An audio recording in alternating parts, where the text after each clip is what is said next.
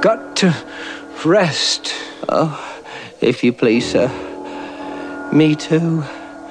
Just. just for a few minutes.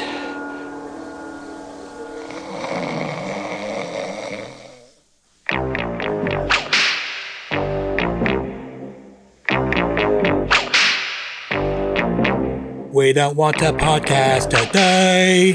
But the Spencer of Patreon says nay, nay, nay.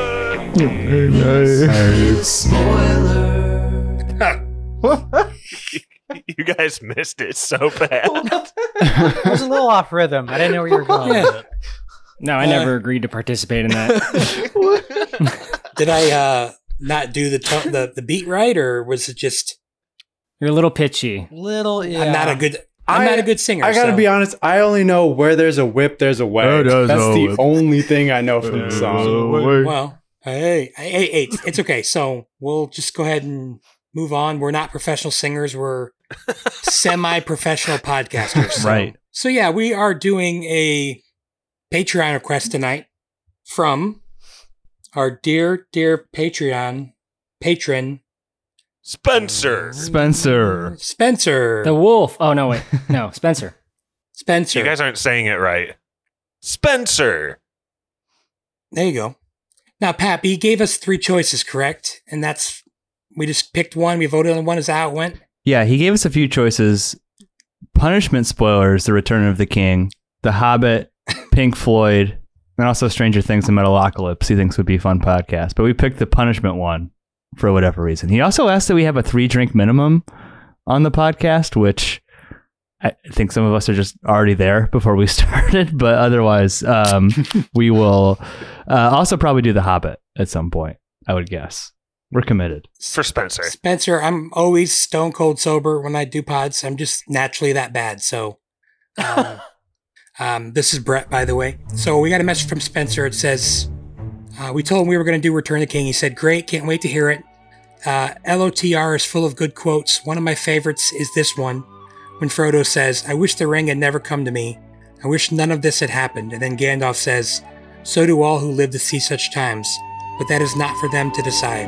All we have to decide is what to do with the time that is given to us.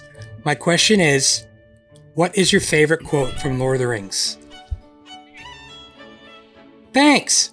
So, we're to go uh, from east to west. I want you to introduce yourself, tell us where you're recording from. Go ahead and tell us your favorite quote if you have one from Lord of the Rings. Uh, I believe you meant probably from the movies, but if you got one from the books, go ahead. So, I believe our eastest would be. Me? Yeah, yeah, Pappy, I guess. This is Pappy. Huge thank you again to Spencer, who made a sizable Vigo Morton's donation to the Patreon. So we really appreciate him. Um, Wow. Favorite quote from The Lord of the Rings? Oh, recording from Kalamazoo, Michigan, the Isis. Favorite quote, actually from this movie Samwise Gamgee to the ring in his head telepathically. Yes. I can feel you throbbing with excitement. Yes. Oh, Oh, yes. That's got to be the best line in Lord of the Rings history. You. Oh, I can feel you throbbing with excitement. Uh, Do we all have to find a new one now? this is Yeah. Josh. I think this is. I think I'm up next. Josh from You. Goshen. um, I really like this quote. I used it for in our Lord of the Lord of the Rings Return of the King podcast, like 20 part series. I used it for one of the uh, trivia's. You had to tell me if this was Tolkien or Mike Skinner of the Streets. Mhm. And the full quote is Sweet is the sound of the pouring rain and the stream that falls from the hill to plain. Better than rain or rippling brook is a mug of beer inside this took. And I think when he hmm. wants us to do like a three beer thing that me and Pappy are at least partaking in, I feel like this is like a really good quote for tonight. Mikey's there too. Mikey was three beers deep before we even started. I'm pretty sure. Yes. I Had to to get through this movie. One other thing, one other thing. The quote, I don't have it pulled up anymore, where it's like about Bilbo having mercy on Gollum. I think that's really cool too. I'm not going to read the whole thing, but you guys know what I'm talking about. hmm Stevie. I believe uh, Stevie's up. Yeah, this is Stevie recording from Elkhart. Um, favorite Lord of the Rings quote. Uh, it's a pretty simple one. Um, it's been recycled numerous times. Uh, it's only two words, and it's the hardest I laughed in all of Lord of the Rings theaters, and that was Gimli's amazing delivery of "You failed." Shell. Were you the only one laughing? Oh yeah. Was that the soundboard or Stevie? What's that? I Oh, think it's Stevie. That was just me. Dang, you've been working on that. Since I was like 12, man. It's the hardest I laughed in all those movies. Well, I mean, those are hardcore comedies, so that's really saying something. I'm just saying, Two Towers is the most comedic, so it seemed like it was a good place to laugh. You fell. Yeah. You failed. That's definitely a, a, a podcast spoilers favorite. Um, we really liked when Stevie says that. I believe I didn't know that, and the first time you said it, I think was it during Two Towers, our podcast, and oh my god, I I think we all just freaking died laughing. So He teased that quote for like four episodes, and Yeah, then it was like it was just two be- words. we were just waiting for some amazing speech. All right, so uh, Mikey from where you recording out of? Uh, Mikey from Chicago, Illinois, and uh, mine is not so much a quote, but more of a sound effect that is surrounded by a scene, Yes. and that's the Air Jordan sneakers just Yeah. squeaking Yeah. during the Gandalf. This is the greatest game of one-on-one in Middle Earth Sorry, That history. man was running suicides nonstop. Oh yeah. Uh, it's just so funny how squeaky their shoes are when they just wear like elf boots or something. Like, it's just really, really weird. That is a freshly waxed floor. Oh yeah. Corey. well, I want to say hello, this is Corey, but if I never say hello, I won't have to say goodbye. Hmm. This movie has taught me that. This is Corey, Kylo Ren memes, recording out of Simi Valley, California. Uh, there's one that I used to say a lot just because I thought it was funny, and it had that like vague sexual kind of undertone, which is uh, I could carry it for a while, share the load. Oh. Mm. And it's really nice how like that just gets repeated in the scene. Share the load. I've Share heard you. the I've heard you say this like so many times. yeah, yeah. I guess I really never let go of it completely, Josh. but you know, I think one of the best lines also is when Aragorn says to Eowyn, "I cannot give you what you seek." Like it's there's so much like finality to that. Like you know, she's kind of like flirting with him, and it's just like his way of saying, like, "Look, I've tried to be nice, but no, no, He was never." petting her feet while she slept, all right? He permanently sent her in deep into the friend zone, whilst she could never get out. It's just such a cold line, but it's uh, effective and cool. So those are my two. Brett, how many do you have? Uh, actually, two, I suppose, if you want to call them that. Um, I never. I was going to mention this in the Two Towers pod. I never got around to it. It's like my single favorite part, and it's one word, and it gives me goosebumps every time I hear it. I can't describe why I like it so much, but when the battle's going really bad at and at Helm's Deep, and they ride out when Gandalf comes up, and then the then uh, comes up and he goes Rohirrim, and they all come up. Oh my god, that like freaking gets me. I think that's like so so awesome. Also, I mean, Theoden's speech is just like gives me goosebumps like everywhere. Um, Hmm, yeah. They had an apologist. what, what about uh? What about the abridged version of Theoden's speech in this movie? Yeah, I, I'm reading about it right now. He just says, "Ride now, ride to Gondor." I'm sure we'll get to that, but since it is Spencer and he loves the lore, and we didn't do very well, I will point out that during that amazing speech, technically in the book, Eomer is the one that says "Death, ride, ride to ruin, and the world's ending." After Theoden, after he sees Theoden and Eowyn's bodies on the ground, he literally goes insane, and uh, so that would have been really cool too. But I also want to say one other thing about the book stuff, Brett, if that's okay. Yeah, oh yeah. In the book, the word production is spelled correctly. Yes.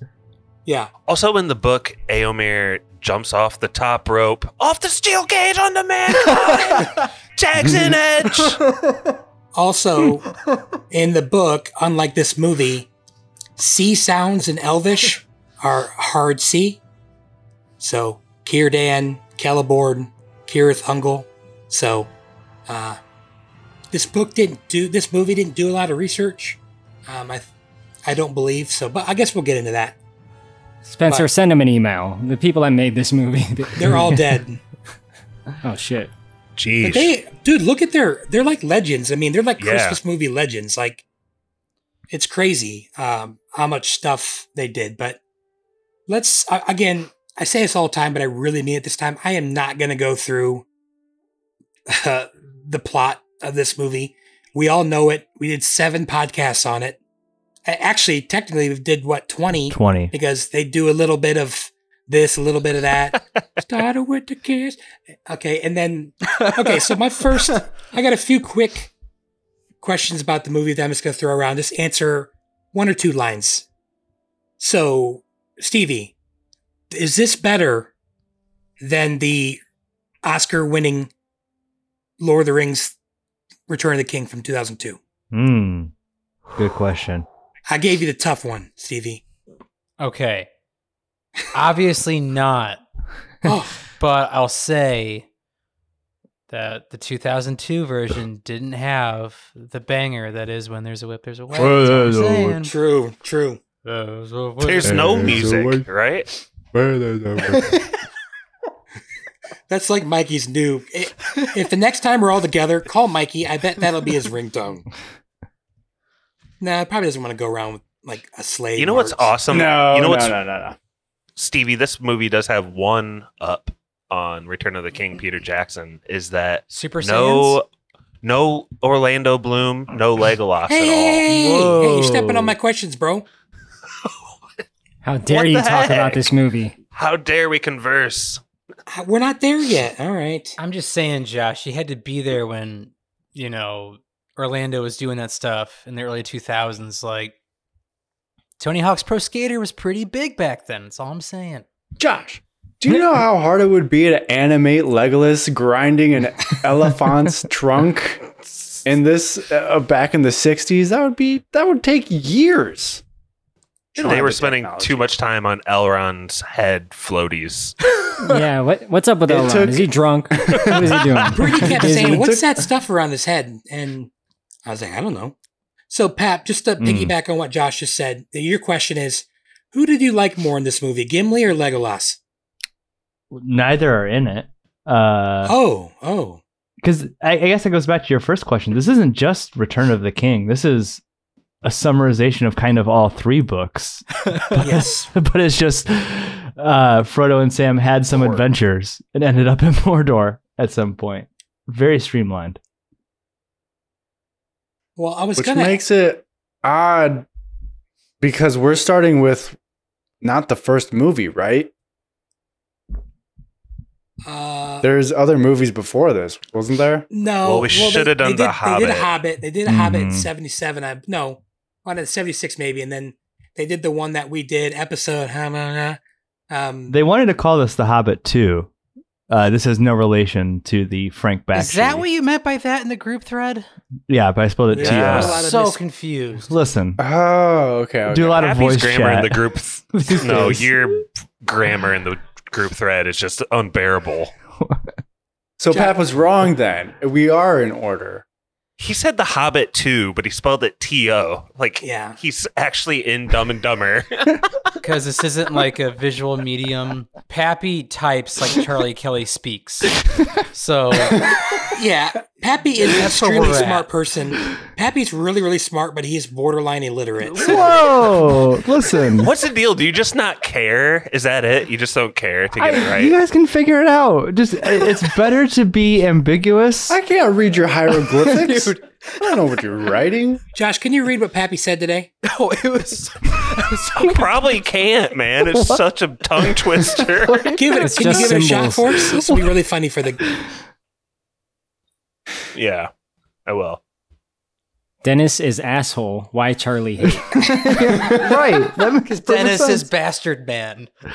This this makes sense with this question because we're talking about the Hobbit, and he's and Pappy's rebuttal to why it was okay that we did these out because of you order. didn't want to do Return of the King. I was like, listen, it's a good pick by Spencer. We're all excited for it. It was a great pick, but he gave us the option of the Yeah, seventy-seven. that was done by as us. well. that was And a bad chose call. the second Yeah, one. we already That did was a it. bad Why- call. Knowing full well we are Lord of the Rings completists, so we're gonna have to do these out of order now. And you said in the group th- thread we did the Fast and Furious movies out of order. Right. that was fine. And then he says it's all the same. this movie's supposed to be worse in the than the that Hobbit. in the than the that. So many THs. So There's many like T six words. words in there. I gotta be honest. this is the first time hearing this. I, I didn't proofread a thing. I just Oh, you I didn't. type and go. I don't. I don't uh. think. I don't look back. All right, Pap, we love you. Sorry. Um, I was going to ask this to Mikey, but I know the answer now, so I'll ask it to Corey. What is a better jam? Uh, whistle. What is it? Where there's a whip, there's a way, or Frodo of the Nine Fingers? Wow. Uh, so, a couple things about the music in this movie, man. I'd say that legitimately, like that orc song is kind of an earworm. The orc, uh, yeah. when there's a whip, there's a way. But it's weird. This movie is weird, and the songs are weird yeah. because one one thing, and you know, I'm not the first person to say this apparently, although I thought this was a wholly original note I took, is that the orc singing voices are very pleasant, like uncharacteristically pleasant human sounding voices, and they can do some great harmonies. Additionally, there's like weird touches with them. Like it kind of seems like South Park, like the Mormon Joseph Smith episode at times, where someone like is doing something and then it goes into like a little like dum da dum dum Dum, song. Small. Do you guys also Smart. remember the episode Lemmiwinks? Lemmy Winks. Mhm. Lemmiwinks. Do you think there's a reason why that guy's voice is so vibrato and it's like the same shit as this? Ah. Frodo of the Nine Fingers and the Ring of Doom. Lemmiwinks journeyed a distance far and fast to find his way out of a gay man's ass. The road ahead is filled with danger and fright, but push onward, Lemmiwinks, with all of your might. This I looked it up. They did base it off this in The Hobbit. Oh, It's like- had to Really? Yeah, That's there's pretty funny. yeah, Some it very strong so much connections. It's like a cheap version of Cat Stevens. Like, That's a good comparison, Brett. I like that. yeah. I actually, Frodo. one the nine fingers, Lemmiwinks, Lemmy Winks. It's the same shit. How does it feel to have killed your brother? There's one moment where Frodo is like reliving his orc trauma Yeah. PTSD. Holy shit. and it's like this gentle, like John Denver fucking song playing over it. It does not match at all. No, master, you, you must rest. I must destroy the ring. I've more of a chance now. But there's still such a long way to go. That's tomorrow, Mr. Frodo. Tomorrow. Leave tomorrow till it comes. Sleep will ease your mind. With the dawn, you'll find problems realize. Oh my god, there's there's so much John Denver influence throughout this whole movie. I was Mhm. like baffled. So I play a lot of John Denver around the house when I'm like doing chores or just like having stuff to get done. And I was watching this movie. My wife walked in the room and goes, "Huh? I didn't know John Denver was in this movie." And I said, "He's not." Such, such blasphemy. Was it? Was she being serious or was she ripping on? No, him? she was being serious. The thing about Uh, "There's a Whip, There's a Way" song, it kind of implies that the orcs don't want to be doing bad stuff. Yeah. Yes. Which is not true, really. I don't think. I mean, they talk about it actually in the uh, the Rings of Power. Like they hate Sauron, but like they're like I don't know, like kind of built to serve and like it's best for them that they hitch their wagon to him. I don't know, but yeah, well, you that- hate Biden and you need a ruler. Oh, the dilemma. Just joking, Brett. Orcs, orcs need a master, But seriously, right? They I- need one. Doesn't everyone know like this is like the George R. R. Martin thing where he's like J.R.R. Tolkien didn't address like the orcs and their like moral ambiguity, like what happens to them after the war. But like seeing this movie, it's like, I did he get that idea from this? like the orcs singing about how they don't actually want to march to war, but But this movie never addresses what happens to them after the war. It just like it doesn't pay off that they're good guys or like don't want to do this. Frodo has like a vision of like his peaceful future. Yeah. And like there's like a nice orc and they're- he's like, hey, how's it going? And the orc like smiles and like walks by. But Yeah. yeah, it- it, it doesn't really address. That's kind of like a fantasy moment. then they all go behind the tree and have a foursome. Dude. Best part. Yeah. My, I like. I don't know if you guys heard this line in that song, but he's like, "When are we gonna get some eats?" Like that's probably the best line in that song. Brett, were you shocked as me that no one said that was their favorite quote? The top of the pod. a little bit because it's probably been one of the ones we said the most, even on non Lord of the Rings pods. Blast! What a time to fall asleep. Pippin looks like a monkey. Am I wrong? It looks strange. Uh yeah, he looks very odd. What do you mean? He's the next step in Hobbit evolution. He's the most interesting Hobbit there is. Is Why- he a regression the in the timeline man? or what? What do you think Sean Astin feels like when he sees the 1977 Return of the King, uh, the Lord of the Rings, and this one, and he's the ugliest character in the whole in either movie? No When one's did- very attractive in this movie, though. It's true. animation style, it's like weird. It's kind of like gross, but nostalgic to me in a weird way. Same. Like Josh Yeah. and Brett, you guys can probably relate to this, but like 80s American animation was like very like unpleasant. Like the characters kind of look ugly. And it reminds me of like David the Gnome and the Little Bits. Oh, You guys remember those Oh. shows? I don't remember Yeah. little bits. I obviously remember uh, David the Gnome and what was his fox's name? Uh, I don't remember. But yeah, it's just like the the ugliness to the character faces. Swift, I think. I will I will say that like the backgrounds and the settings kind of fucking slap. Like they're really cool watercolors and like the rocks look really awesome and uh Mount Doom looks crazy. Yeah. Uh but like 80% of the character design is garbage. Like I hate the way the hobbits look. Well, let's let's and let's piggy orcs. let's piggyback on this. I, I want to know what everyone's opinion is. Do you guys like this animation style or the rotoscope? And don't I'm not talking about the regular animation. I think we all agreed that was pretty cool-ish in the last one, but like do you like actual animation do you like the rotoscope from the other one, which was really Isn't jarring the more to me? isn't the more fair question to ask if you like the mixed media approach of Yeah, the that's true. last one? Yeah, answer because however you want. rotoscoping was like one of the four technical like things they applied at that movie. I guess. Oh, expl- explain. I mean, I'm you're What's that?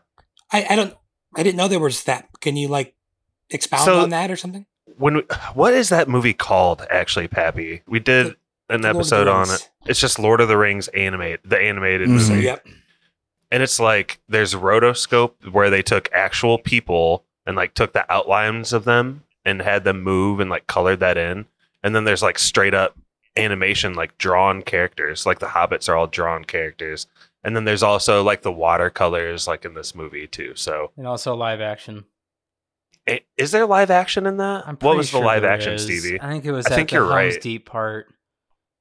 just a few regular dudes Yeah. mixed up in there or like orcs or Yeah, Yeah, something. like shadowed human figures, if I remember correctly. Hmm.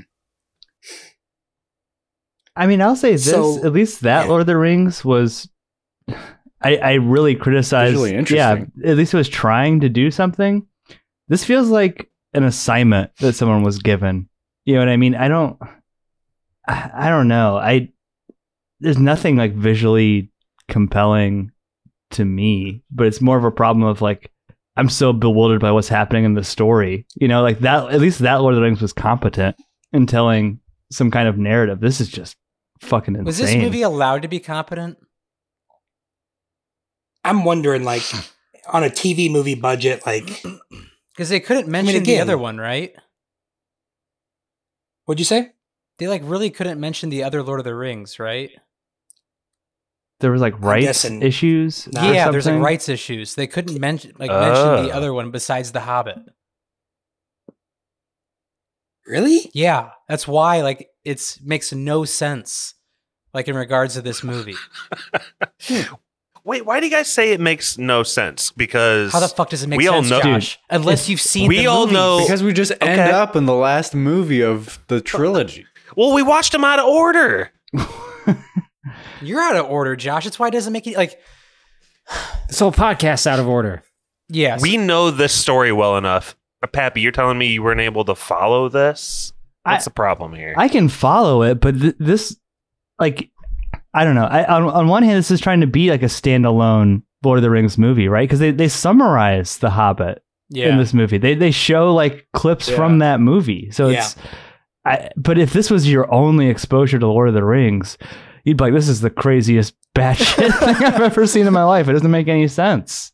Well, it could be with what Stevie said. Like they're trying to give you some background at the beginning, but if they're not really allowed to mention the first two movies, you're gonna be lost. I don't know. It's so weird. I mean, it's a weird. why does he have the it? Why does he have the ring? Where did he get the ring? That's why they're showing the Hobbit stuff. Yeah. They barely even say what the ring represents, other than it needs to be destroyed. I mean, it's just so weird. I, I don't. I, I you know I didn't even really think Dude. about how weird it was. And but- that's, but that's the exact downfall of this it's like- movie because Someone made a comment earlier. I don't, well, you guys on the thread. I don't know if you were joking or, but I think Pappy said it's a standalone film. It kind of is because it doesn't. It's just so weird. It, it tells you how Bilbo found it, and that he had it, and then he misses it. and it uses that vibrato singer guy to like tell the whole thing about nine fingers and all. Yeah. They It's- keep him in the corner, and whenever this situation comes up, they're like, "Hey, sing that song we taught you." Joey, minstrel, Wrote the music on it. for. the minstrel of Gondor. Hmm. It's just yeah, really weird to me. I didn't really think about that until we started talking about it. to answer your question from earlier, I do I think like this one better because I appreciate the consistency. I'm also Thank picking you. up the nostalgia that Corey is lying down, but like the other movie just took me out of the movie every time it would switch animation styles. It was pretty harsh. It was I weird. thought. Yeah. Oh, you Yeah. like the way uh, these hobbits look like ugly babies, ugly fat babies walking around? At, at least they're literally drawn of the same material that the men are. Same material. But, Pappy, you kind of mentioned what material these creatures were made out of, and we're going to lose this detail if I don't bring it up right now. The next evolution in hobbits, like this is something Gandalf actually breaks down at the end of the movie, right? This is a real thing. can you hear me? First of all, Impure blood. can you hear me? Is Pap It'll here? mate. Ugh. Did we lose Pat? hear me now. Pat. Hey, there you are. Yeah, we can, hear, we can hear you now.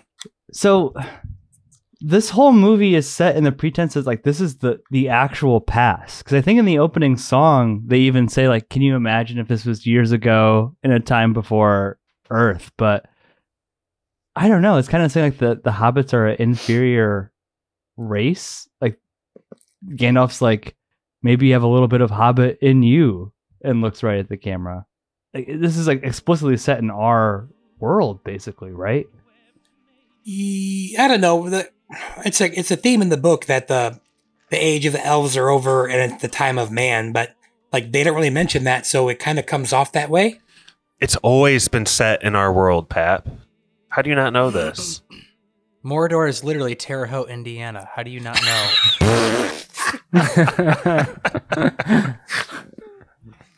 Josh, do you have a little bit of hobbit in you? Do you think? Well, the whole reason they're talking about it is Frodo's like, so if the age of man is coming, what will happen to Sam and the hobbits? Will they survive?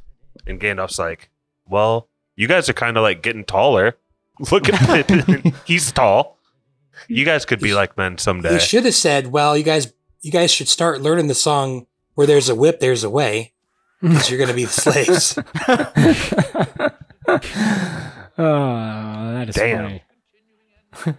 I feel like there's a lot of wasted time in this movie for a movie that kind of attempts to fit three other stories into this one movie. Like, like Corey Oh, brought up earlier. I watched the- this.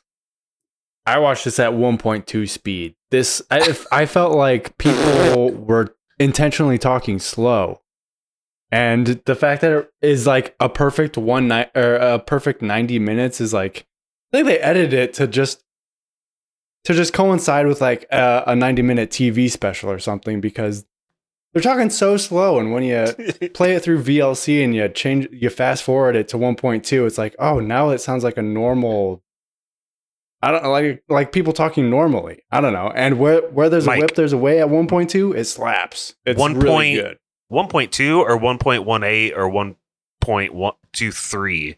It's hard to get it right on 1.2, I felt like. You have to you have to go to video and faster fine Nice. Okay. but uh it's I don't know it or it's just like I, I did you guys think that they were like talking super slow I don't know some some some of the dialogue between like uh Sam and Frodo is just like oh my god what it, wh- why are you guys dragging so long You're 100% onto something because they're, they're trying to fill a two hour block on TV. And there's been times we've tried to get a spoilers episode to hit like exactly a certain time, you know, like three hours or something. And that's when they keep Yeah, looping right. the wearer of the ring, the bearer Yeah. of the ring. Like oh, they that play, was a great tune. they play that as many times as they need to to get to the next commercial break. Like, Mm-hmm. that's what they use to get there. of the nine fingers and the ring of doom. Why does he have nine fingers? Where is the ring of doom?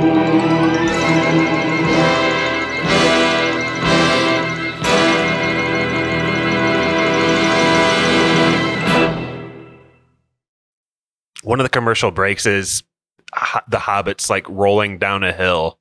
And they just keep rolling down this hill before and after the commercial break. It's insane. Oh yeah, they go back to it. I forgot about Yeah, that. It they was a come back. re-entrance. Like remember where we were? Some say they're still rolling to this day. Like yeah. this movie goes pretty hard on Sam for like the first 30, 40 minutes. Like he's the main character. I thought it was because they, I think Roddy McDowall, who's, you know, I would say a legendary actor, but a well known actor, was the character, played his voice. So, but like, could Frodo have been any different in this than he was in that, like, the trilogy we watched where he's like half dead, three fourths dead? This is, I mean, they're literally running at one point and they're having a conversation. Like, it's really, really weird. Oh, uh, when they're running away from like Mount Doom and they're just like, uh, I think we're gonna die now on the lava. from, It literally and says, Sam's "Die well, "I don't- Sam." Yeah, I don't Oh want to do that. I'm sorry, Frodo. I think the I. I think what you're getting at is that it seems a lot more closer to 50-50 Sam helping Frodo out, Frodo helping Sam out when they're both like reaching the breaking points, right, yeah, Brett? they do that like four different times where Sam's like, I can't go any further. And Frodo's like, we must go here. And then the next time Frodo's like, I can't take another step. And Sam's like, oh, master, we have to. Like it happens four times. But they're like so dehydrated and low on food, and they're able to spend six days in Mount Doom while the army marches it's like, around. It's like the animated version of the deer, deer hunter. They didn't have any lamb to spread. Well, yeah, Sam ate it all. That's something, Pappy, that's so much better conveyed in a live action movie, right? Like how dehydrated and withered these people are than in this animated movie, or maybe even in any animated movie. But when, when I look at Frodo on the on Mount Doom, like on the mountain, like passed out with his like chapped lips, to me, I can like see it and I can feel it. In the animated movie, they really got to like say it a lot because you know, what are you going to do? Draw a couple more lines under their eyes? He's just dirty. They just got like dirt on their face. Got like brown brown spots all over them. I feel like this movie is trying to make them cute the whole time. Like I know we all said they're ugly, but like Sam doesn't actually do any violence. Every time he's in battle, he just kind of like tricks his opponent into falling off a ledge. You know what I mean? Like it, Uh, it has the Ninja Turtles. Like Leonardo never stabs a person with his katana blades. It's always like kicking them off a wall or some like go down a ladder. No, his trick is he he sticks him in the ceiling and then he holds onto him and he, he'll kick you. yeah. It's like that's not. It's like having a gun, but just pistol whipping people. yeah, throwing it at someone. That wouldn't be wise because now they have it. So uh, I guess, like when Sam at the beginning, he picks up the ring, and some stuff that doesn't happen in the movie happens. Josh, do you want to like talk about that a little bit? Well, I thought Corey might want to talk a little bit about how we like discussed this on the previous pods. Like, how did Sam come across the the ring? Like, how did he end up with it? They really explain this very clearly. It's lost like amongst the battle stuff or something, right? Yeah, he finds it on the ground. You know, Oh, what's, look at what's the big deal?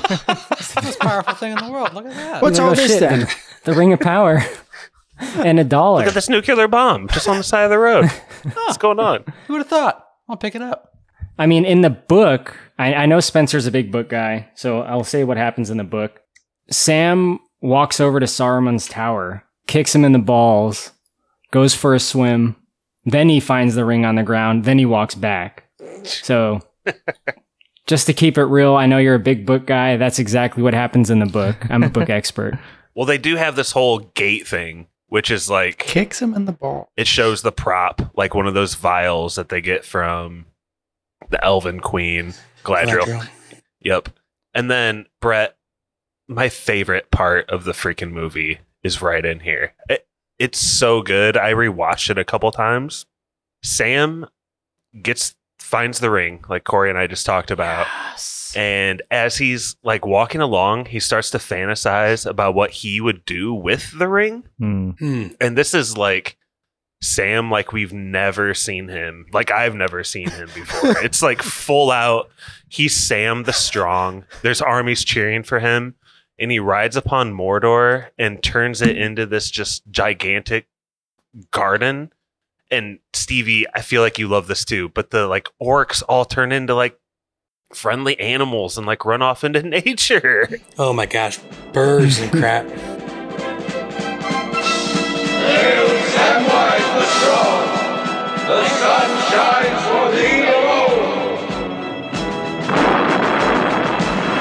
And now I claim all of the Vale of Gorgoroth.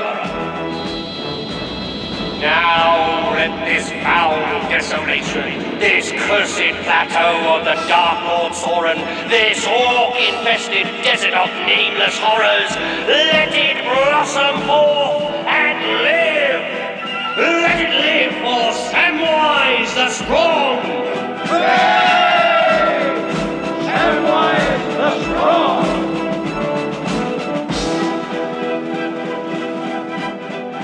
It's so weird. And not just that, I also I don't know what it's like in the book. Um, but I do love the portrayal of anyone who holds the ring and has deep fantasies turns into a Super Saiyan and just glows. Um, I do love that animated quite a bit. And like was this in the book like Sam just having an orgasmic experience about how like loved he is? No, It's a bold choice. Sam has multiple orgasms in the book.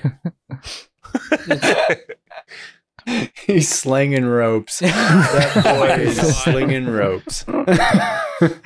I just love to s- like he at one point in this movie he really kind of makes a decision like yeah I want that like Mordor would be awesome as a gigantic garden instead of this desert wasteland. Well, according to Amazon, it's what it used to be. oh really? Yeah. Yeah, But- Josh, if you would watch things. But that's just what's so insane is like you have 137 minutes to tell the Lord of the Rings story. You're gonna spend five on Sam the Strong's flashback. 90, 97 minutes. It's insane. But yet it's the best part of the movie. I where there's a whip, there's a way. I, uh, well, he comes down, so he has such a, a crazy refractory period where he comes down and he's like, "Well, you know what? I think I'd be fine with just my own garden and work it with my own two hands. Just work in my own garden with my own two hands. You know, That's all stroking my own garden back and forth." Actually, my favorite part Three times a day. comes right after that part, Josh. It's when he's fighting that orc and he uses the power of LSD to beat that orc. He like shoots LSD at him and he starts tripping balls and running away. And then he just trips right off of the cliff. What what power is that, Corey? That's the power of good time. There you go.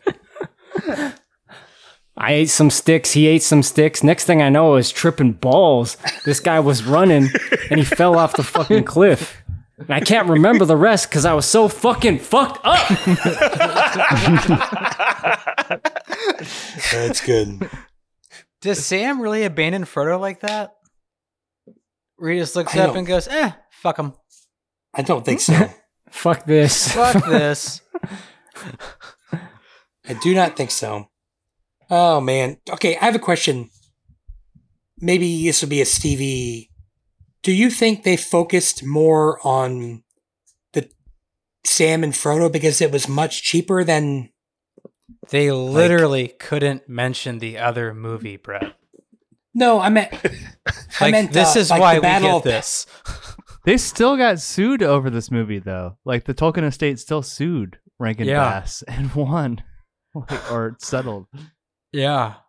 Um. Sorry, Brett. Go ahead though. Like, like no what I meant was they barely focus on the Battle of Pelennor Fields, which I think you could argue is a lot more exciting than what's going on. Is it to save money on animation? Or do they really just think it was a lot more exciting? um, Then- I I agree with that sentiment. I think saving on anim like animation is expensive. It's so it's so time consuming. And if you can leave it to where it's like two characters in a frame and a background, go for it. Um, also, they only walk; they're not fighting. they're not fighting. They do a lot of laying. Mhm. Uh, a lot of laying with a lot these of two. rolling down hills, rolling. a lot of being dirty. Yeah. Um, a lot of close-up shots in the face, so not a whole lot of movement. Um, yeah, I would. I, yeah, I would say save a ton of money on not doing battle scenes, and quite frankly, the animators, in my opinion, probably weren't strong enough to pull off like a full-fledged battle. Like instead of just you know twenty spaced out characters and some dust flying up, um, Well, they attempt it, but it's kind of just like it's not great. the same repetitive motion over and over, like 20 quick slashes, and then that's like the battle. I mean, I don't think a whole lot of ex Disney animators are working on this movie. So, yeah, if they're going to save money, just focus on Frodo and Sam doing a lot of talking, a little bit of walking, a lot of laying.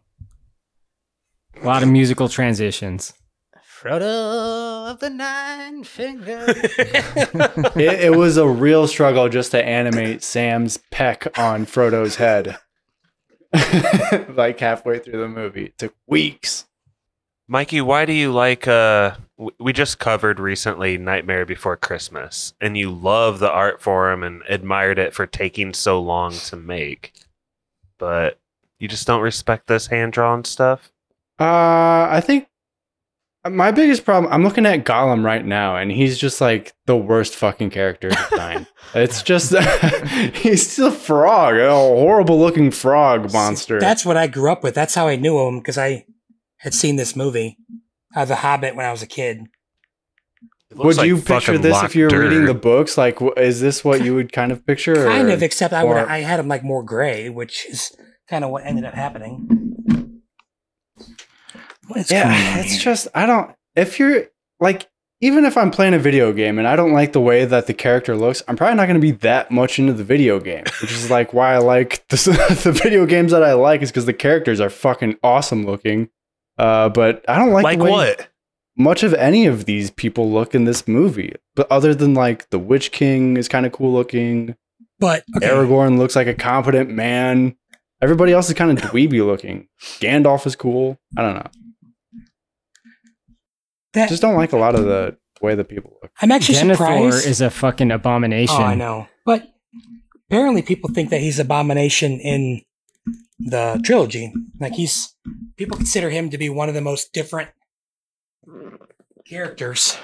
But There's a guy that looks like a goofy looking Skeletor flying Yeah. around. Denethor's hair is absurd. Like, I couldn't even imagine a real human being having the haircut that Denethor has. His eyebrows connect to his hair on his head, but the middle part is bald. it's a ring. It's like his eyebrows go right into his hairline. It's it's wild, man. That's a genetic trait. You're gonna make fun of a man for a genetic trait. Maybe Pretty he could be a up, man Corey. someday. He's Actually- part of the evolution actually, of Mikey, man in my too. in my notes, you had actually just mentioned this. I believe it was you, and then maybe I agreed with you when we talked during the trilogy, original trilogy. You had mentioned that like the Nazgul and the uh, Witch King were like one of the coolest, if not like the coolest character designs ever. That's why to me it was really disappointing to see what the Nazgul look like. Oh, the Nazgul is not cool at all, but the Witch King I thought was a pretty interesting idea. How he's like invisible. Uh, but I mean that that's just easier for the animators to uh, to animate, I'm sure as well. But so it's to do like a no flaming their back, skeleton over a black robe. I guess I guess he probably could be. Yeah, I do have the my note. Denethor looks crazy. So, or sorry, I can't say that anymore. Um, looks like an old douchey turd. I don't know, whatever's uh, acceptable to say, but yeah, it, that's really weird that they would even have him in here when they don't really talk about Boromir or Faramir. I mean, I think Stevie thinks Faramir is probably hiding, Hundred percent. so he doesn't have to fight. Shows up at the end. As Sitting in a tavern somewhere, getting drunk about how great his brother was. Dude, He's- no, they show him and Eowyn have that look. Just like in the movies where there's no love story, but they just look at each other. That's him, right? Got Did you it. guys not Uh, notice maybe. that? Yeah, uh-uh. The guy next to Eowyn on the horse at the end. yeah, he. I don't think he'd been in the movie previously, had he? I think he's actually Stevie. I think he's in a bar, like you said, in the next town over, where he's telling strangers that the Westfold would not have fallen if he was there. Yeah. back in my day, the Westfold would never fall. Back in my day. Snowman is is the name of Theoden's horse. Snowman really let him down, man. Is that? Oh my, that scene is insane. It's like a billion times cooler in the other movie. Snowman fell apart in the fourth quarter, man. They're literally the, Ro- the, Ro- No the clutch. Rohirrim, the Rohan people are like the horse lords, literally, and his out, his horse Snowman. just throws him off. He's dead. He's fucking instantly dead. He breaks a hip and dies. They don't even go check his pulse. They just know he's like fucking dead. Don't help him up. He's dead. No one could have survived that fall. and he's like on the ground wailing in pain. Um, it Did you happens a guys little like later, how but- he he did die from falling off the horse, but they kind of made it seem like Sauron's power just like grew to a point where he just like sniped him with darkness. And if they could have pulled that off a little bit better, that would have been cool, I think. And in the midst of Theoden's glory, his golden shield was dimmed. The new morning was blotted from the sky, and the dark fell upon him.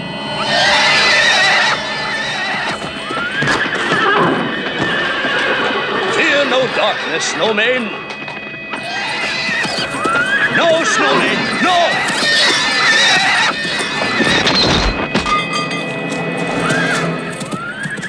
And the dark force had claimed our savior, Lord of Rohan. Lord Theoden! Nay! Oh, my dear master! Oh, the horror! No, my friend. He is gone. You can do nothing. Hear me! Hear me, O darkness!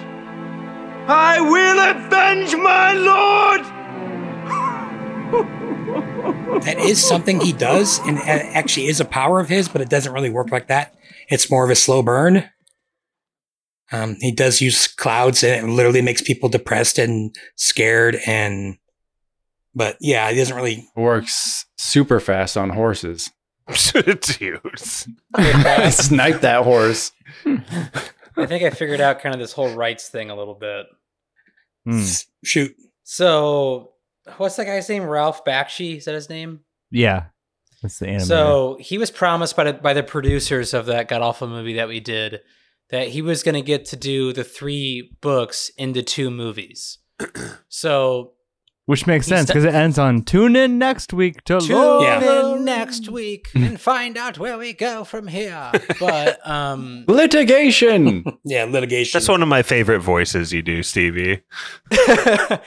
but he was um he was like, okay, you're gonna get to do Return of the King, its own standalone film. So he stops it short. Well, he put part one on there. The producers, knowing they did not own the rights to Return of the King, that's where um what are the, what are these guys' names? Uh Franken Bass. Productions. Bass, Bass and Rankin. Rankin yeah, Bass Bass. and Rankin. That's where Bass and Rankin they already owned that. But they didn't own the rights to the one that Bakshi, Bakshi made with um, Fellowship and uh, Two Towers. That's why they can only mention The Hobbit. So weird. It, it's a s- it's the weirdest thing in the world. But why call your movie Return of the King? So who did the Hobbit? This These people. Rankin Bass. Yeah. Rankin Bass, yeah, they they had the rights to Return of the King and The Hobbit. Didn't have the rights to Fellowship and Two Towers. How did that one get made? Which one? Fellowship and Two Towers, I guess. Like if it was not by these guys. That seems weird. Yeah, it was. A franchise hasn't Yeah. been bobbled this hard since yeah, since JJ passed it on to Rian and they had no idea what the hell they were doing. The producers thought that they would get the rights eventually, and they never did. And so they just kept it as one movie and then fired the Bakshi guy from ever making a second one. That's what's so funny to me because it's like Lord of the Rings was this unadaptable trilogy. You know, the legend. It's like, no, everyone who did it was just a fucking shit show behind the scenes. Like, it, if you had three movies in the space, you can do it, but not like this. Not like this. Not like this. Classic. By the way, the the cover of this movie looks like a Lucky Charms box. Have you seen it? Mm-hmm. Because these are Lucky Charms characters. They're so stupid looking. Who are the dwarves behind them? They don't show a single dwarf in this movie. Didn't have the rights. But why are they on the front cover of the book? Mm. Dude, you just add the word cereal to the poster for this oh movie. Exactly. my god, Return of the King cereal. That's perfect. He's got a literal marshmallow shape on his head. Who is that? Shadowfax? No, that's Snowman. You better watch your a se- ass. there, he's surrounded by seven dwarves. Yes. what is going on here? Snow White and the Return of the King? Hi ho. Hi ho. They want grandmas to buy this for their children for Christmas, right? Like that's all it is. I was thinking this was a children's movie. Every decision makes sense if you think of like their mission statement was to adapt what they had the rights to as cheaply as possible for babies. And then every decision after that makes sense. Yeah. For babies. No, it really is. Babies. I want to push back on the hate a little bit here. Mama? Mama. sorry, Josh. Go ahead. Sorry, sorry. I, started watching. I, I was feeling that too, Pap, really hard. The first fifteen or twenty minutes, like they're not explaining anything. They're rushing through the story. But then, as I realized that everything they were doing was like wholly original, as far as like the like Gollum is so different from any Gollum we've ever seen. The orcs are so different from Peter Jackson's orcs.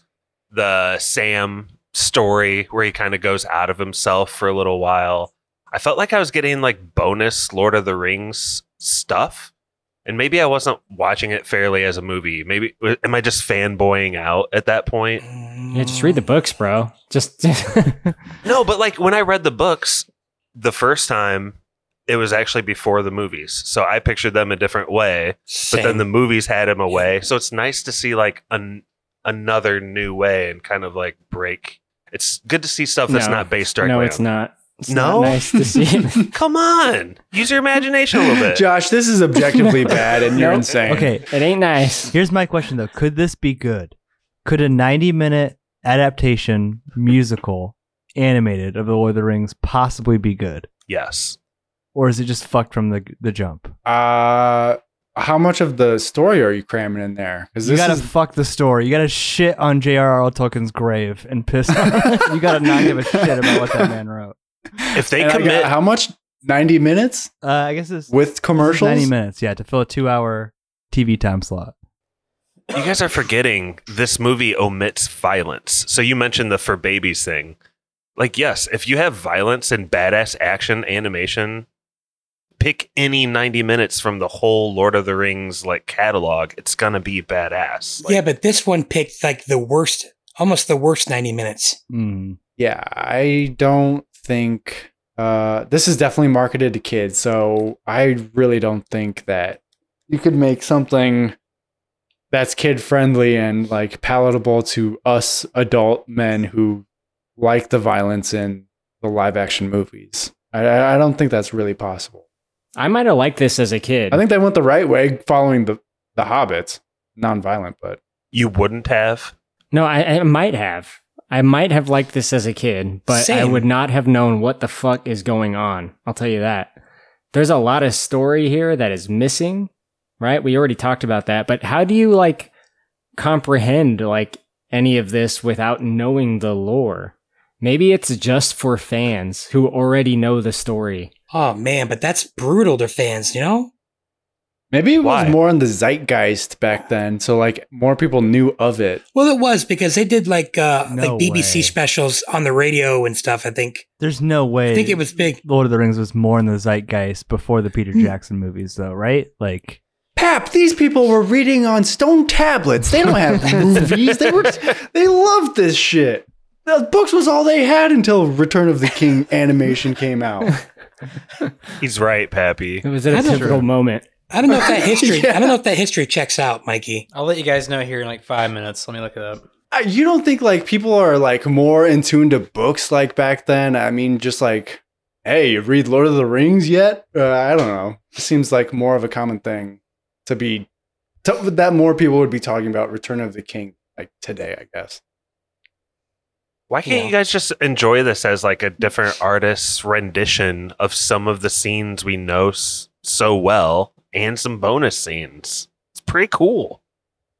Because I just don't like any art, Josh. Only the good stuff. You know what I'm saying? and you don't like how ninjas. Aragorn looks? I can't even remember. looks- I, I literally can't even remember him. He looks like Jesus. He looks cool. Well, he's the he's the king. to not set Aragorn up at all and to call him the Return of the King is so fucking insane. Like, why am I supposed to be Yeah. excited about Aragorn showing up? Where was he he? just he just shows up at the gates and is like he gives that speech and then he shows up uh, in his white robes at the end, right? He's hardly in the movie. He's the Christ-like character of this movie, a hundred percent. He just He does not he does not cut off the head of the mouth of Sauron in this version. I don't believe he does in the book either. So no, he doesn't. Oh shit. Yes, he does. does he? be pretty badass if he did. Yeah, Spencer knows I'm I'm right that uh, he definitely cuts his head off, and then he takes his place. He kind of becomes the mouth of Sauron for a while in the book, and then they come back and they have the battle. That's all in the book. Take your word for it. Dude, you're such a fucking troll tonight. I was gonna say. I mean, doesn't he chase him down? no, tell us some more, Corey. I'm a book expert though, so What happened? What What's going on here? Are you Are you talking smack to somebody or nah, I'm just having fun with Spencer. Spencer? apologized, Sent us a really nice email. Well, it wasn't I'm as nice. it wasn't as nice to me as it it could have been. It was nice to other people, but you know. How did Spencer call you out on lore one time? Oh yeah. And uh I said some stuff to him and Corey said some some stuff to him. He said some uh meaner things than me, but we both took issue. So a that's little why umbrage with him. this. This We the never said we were experts. Spencer. We never ever said we were experts. We just knew a little more book lore than you guys. I mean, which isn't saying that much. So Spencer, who absolutely loves the pod and is on Oh, the yeah. Patreon, Love and Spencer. chose a great, fun movie Not for for us to record tonight. Come on, guys. We love Spencer. Yeah, he's all right. On to Spencer. I like Spencer. Pappy, do you like Spencer? I like Spencer because he said in his reply, "What the fuck, Brett?" That is so funny to me. Did he? Yeah, he did. Why don't you read that at the end? Why? Why me? Huh? Oh, oh, it's because I was the one that was supposed to be the expert, right? you called yourself the book expert. Which I don't think I ever. No way. Neither Corey nor I ever did. I've read it twice. I read it in seventh grade, which I'm an old man, was a long time ago, and I listened to it on audiobooks. But your dad has also been lecturing you on Lord of the Rings since you were a small boy. Okay.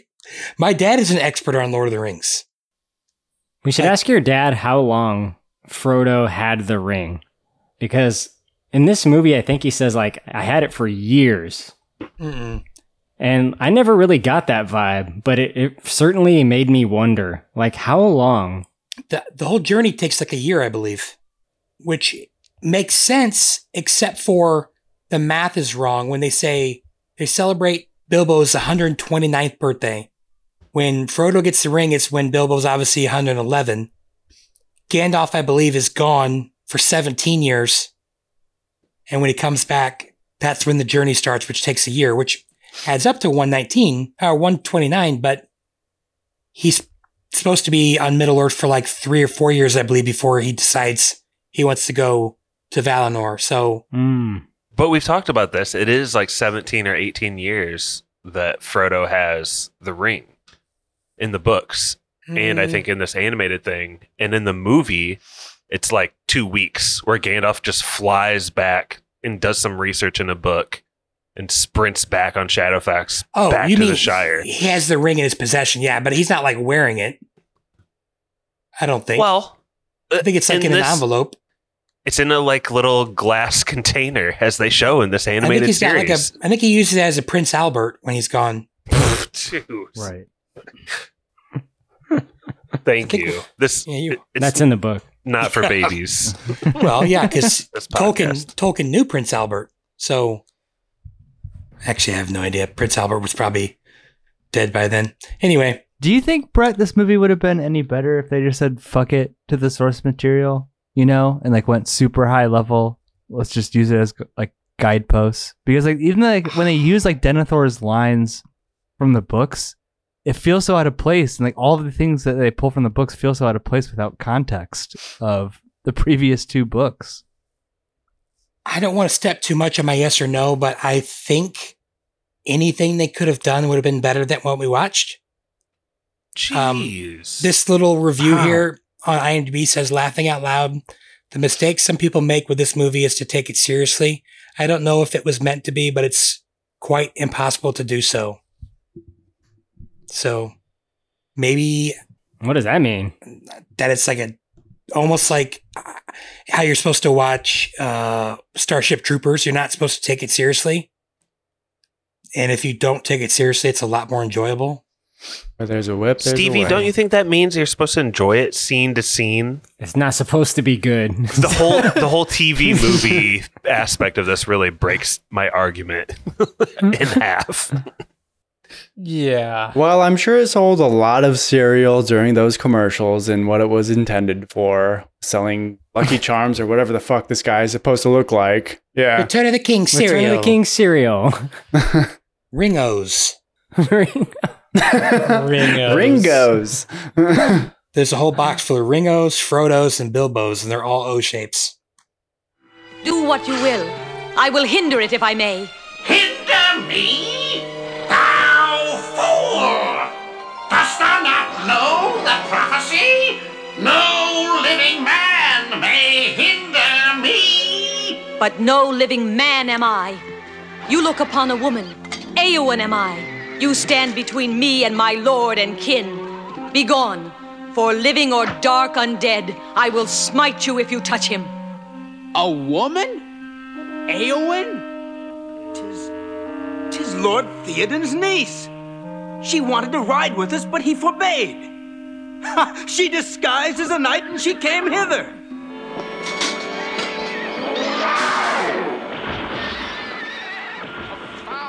It says uh, the main quest lasts around 16 or 17 months from the time Frodo leaves and returns to the Shire. And who's to bring it up if whether it was in our world or not? They actually have dates. Like the ring is destroyed on like March 20th or something like that. So like it actually has human dates. Yeah, they're gonna remember that. It's kind of a big deal. It was destroyed on Cinco de Mayo. Orc Independence Day. Okay, so Uh. man, I can't believe I literally have my fifth to last note is where there's a whip, there's a way. Have we talked about that at all? it's so good. It feels like it had to have been created independently of this movie, right? Like whoever wrote that song was just in their own room, and everything else happened, and then they came back with their notes on this. Like, what the fuck am I contributing to? Like, it's it's too good for this movie. I even thought the John Denver thing was kind of good. Uh, like, yeah. I don't know. For a TV movie, wasn't bad. Winks. Um, I have them. I I have hardly anything shown of battle, which we talked about earlier. My next note is: Is this the worst Lord of the Rings movie? I think we kind of talked about that a little bit. Definitely. Did anybody notice when No? Eowyn Wait, took wait. her? The Hobbit. No, The Hobbit. worse than No, it's not worse than the Hobbit. Yes, it's worse than the. yes, it's worse than the Hobbit. I'm sorry. It's worse than the Lord of the Rings animated movie. Oh bullshit! It's or it's better than that. Thank you. Is what I'm saying. Sorry. So it's not the worst one. Uh, I have a note here. Did anybody notice that when Eowyn took her helmet off, her hair just starts flowing in the breeze, and then just like the wind stops, and it's not like that anymore? Obviously, that was a choice. It costs money, Brett. Yeah. And then they start talking about, oh, the air, the stinky air. How could she breathe? Because that's. Uh, I thought that was cool. A little because you had mentioned that on Return of the King, right? That like the Witch King has like some sort of smell or something associated with him when whenever he's like the- around. I think he has the the breath of something. Yeah, The breath so of it's- Sauron or something like that. Yeah. It's kind of cool to see that, but This is why this is so valuable, though. it's just one line. is because we know. Yeah, but it was only one line, and there's like no stink lines or anything anywhere. They just say it. okay, but we experts on the subject know why she can withstand such stink. She's been eating the worst stew. She's the worst cook. She's like, oh, that's my secret ingredient. Mm. Whoever's writing this knows the character really well. Yeah. Just one thing I know about the writers, they know Lord of the Rings. All her rancid fucking meals have given her uh, Immunity? immunity to, to the Immunity Witch from the black bread? Damn, that she must be eats some foul raccoon shit. eyeballs, and she's like super strong now. what is she eating over there, man? Dead orcs? Her stew is so bad it rivals the black breath. That's funny. Oh man, that's probably what took the Witch King out. You know, the Witch King, you guys talked about that he looks kind of cool. I, I think he definitely looks better than the other ring Yeah. wraiths. But like he's kind of like offset because uh, he looks cool, he lands, and then he holds out his sword and it gives this little like ding sound. And then he talks and he kind of sounds like Krang. And it's like, okay, this is not the right vocal choice. Oh, I was thinking he sounded like Starscream from yeah, the old. like yeah, sounds like a transformer. yeah. I bet you some of these guys are transformers. He sounds like a robot. How should he sound though, guys? What does a ring wraith sound like? Are you just going straight Peter Jackson hissing shit? Well, he's got to be way more raspy. yeah. Rasp. See, you guys are deluded. What? And I don't like. I I really hate the way Frodo and Sam talk. I, maybe especially Frodo. I don't like what he's doing. Pippin has got to be the worst of the hobbits, though, because he sounds like a like an animated like Opie. That's the voice of Shaggy Yeah. playing Pippin. Like, he's gone loony, I no, tell you. no, that's that's Merry. And I was Oh, thinking, yeah. why Sorry. have one of the biggest names in the country and you give him like six lines? Casey Kasem. Casey Kasem. Like he was pretty huge in 1980. Remember the second tenant as cheaply as possible. Some of his lines stuck out so hard, sounding just like him. What was his show like? Oh yeah, That was such a like. He did the top forty every weekend, right? for a long time, and then like he did his own Casey Kasem for a long time. Like, but yeah, he was known as like the, he did the top 40 for a long time, and he did like someone said he was Shaggy. I mean, he had a really nice career. So Nay, Pippin, not till Bilbo has cut it. Cause first I look at the purse. Women in the audience got so worked up they'd start screaming and fling their purses at the Contours on stage. Joe Billingslea recalls, we used to have competitions against the Temptations. They would have beautiful harmony, nice routines. We couldn't sing as well, but we'd kill 'em on stage. The Miracles the same way. It was friendly competition. We were friends, but on stage, it was a job. In the book The Motown Story, writer Don Waller says, of course the Temptations remember those days a little differently. Who's right? I don't know, but the last act I'd want to follow is one that inspires women to throw their purses on stage. End of quote.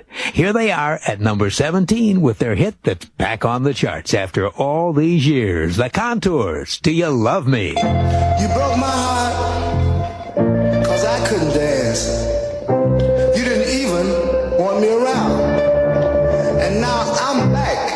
to let you know I can really shake them down. Also, John Huston. I know, is in like- this as Gandalf. one of the most legendary writer directors ever. Like, just seems so seems kind of out of place in this, but Here's my question to you, Brett. Gandalf, John Huston. How did this movie manage to make him boring and such a downer? This is the worst Gandalf I've ever seen. I, like, I feel like there was no one like people like maybe might laugh when they think about acting in animated movies, but I think everyone knows that. I mean, you have to be able to direct actors in this too, and it just seemed like they didn't. Like they didn't seem like they gave him any direction. Now I'm sure he was pretty old at the time. Eh, he wasn't that old, 74, 73, 74. But Gandalf's But yeah, always it's- going it's off and all, kinda all- bad. All, hope is lost. Gandalf's such a downer. He's such a doomer. He's like, uh, well, we can't make it out of here. Or uh, My spirit is leaden. my spirit is lead. Yeah. Well, oh wait, Aragorn will take over if he makes it. Like what? You're supposed to be the the guy uplifting everybody. That's literally what his ring does. Is it helps people. He helps uplift people. Yeah, the Hobbit's like Aragorn will take over if he makes it. Yeah. Frodo will destroy the ring if he doesn't die. it's like Eowyn will kill the Witch King if he doesn't kill her first. like, all right, Gandalf, smoke some pipe weed. You need you need a minute. Here we're missing a lot. We haven't seen him destroying the Balrog in this this version, and that hurts it a lot. Like you don't have the built up trust in the White Wizard. you know what I mean? Like in the uh, in the trilogy, he's always like the guy leading and spurring them on. So when he does have a dour moment, it's like, oh shit, all hope is lost, and it's like Everything's Stevie not mentioned it. lost. Stevie mentioned it so many oh. times. Like the man, that's so hard to talk during while Brett sings. no, I love it. It's, It's just so hard to talk. But Stevie, you know the all hope is lost moments. Like it works well in the trilogy, but here it's just like Gandalf's role as a plot element. Yeah. It's like, is he always like that? You know? Is he always just a downer piece of shit? I mean, I mean, I just I love those scenes where he's like, "Come on, Pippin, time to die." Like, all right, okay. There's no that inspirational speech of like, you know, death is uh. another, you know, path of life that we all must take. It's just like, all right, boy, get on the horse, time to die if you want. Do you want to die? Come with me, bud. Do you? You don't want have to, hear die here, but The two taglines for this movie. The one first one was the thrilling climax to J.R.R. Tolkien's classic Hobbit stories. Dot dot dot in animation. Mm. And then the second one is a story of hobbits. That's it. no, if there's a whip, That's what it should be. That's what the first review on here says. A fan review. If there's says a where whip, there's a whip. Dot dot dot dot. It's unbelievable how we're so stuck on that. Classic. Who knew? We we didn't want to do we didn't want to do the wall, but instead we got an another movie with classic jams. So I think we picked a good one to do. I think this has been a, a good pod, and I'm anxious to see what everyone's. I'm usually the one that's on the other end defending a movie, but I don't know if that's going to be me this time. My last note I have is like the part that cracked me up.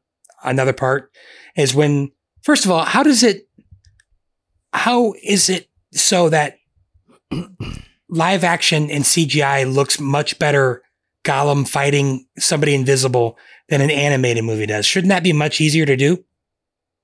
It looks terrible. Like when Gollum's fighting the invisible uh, Frodo in Mount Doom.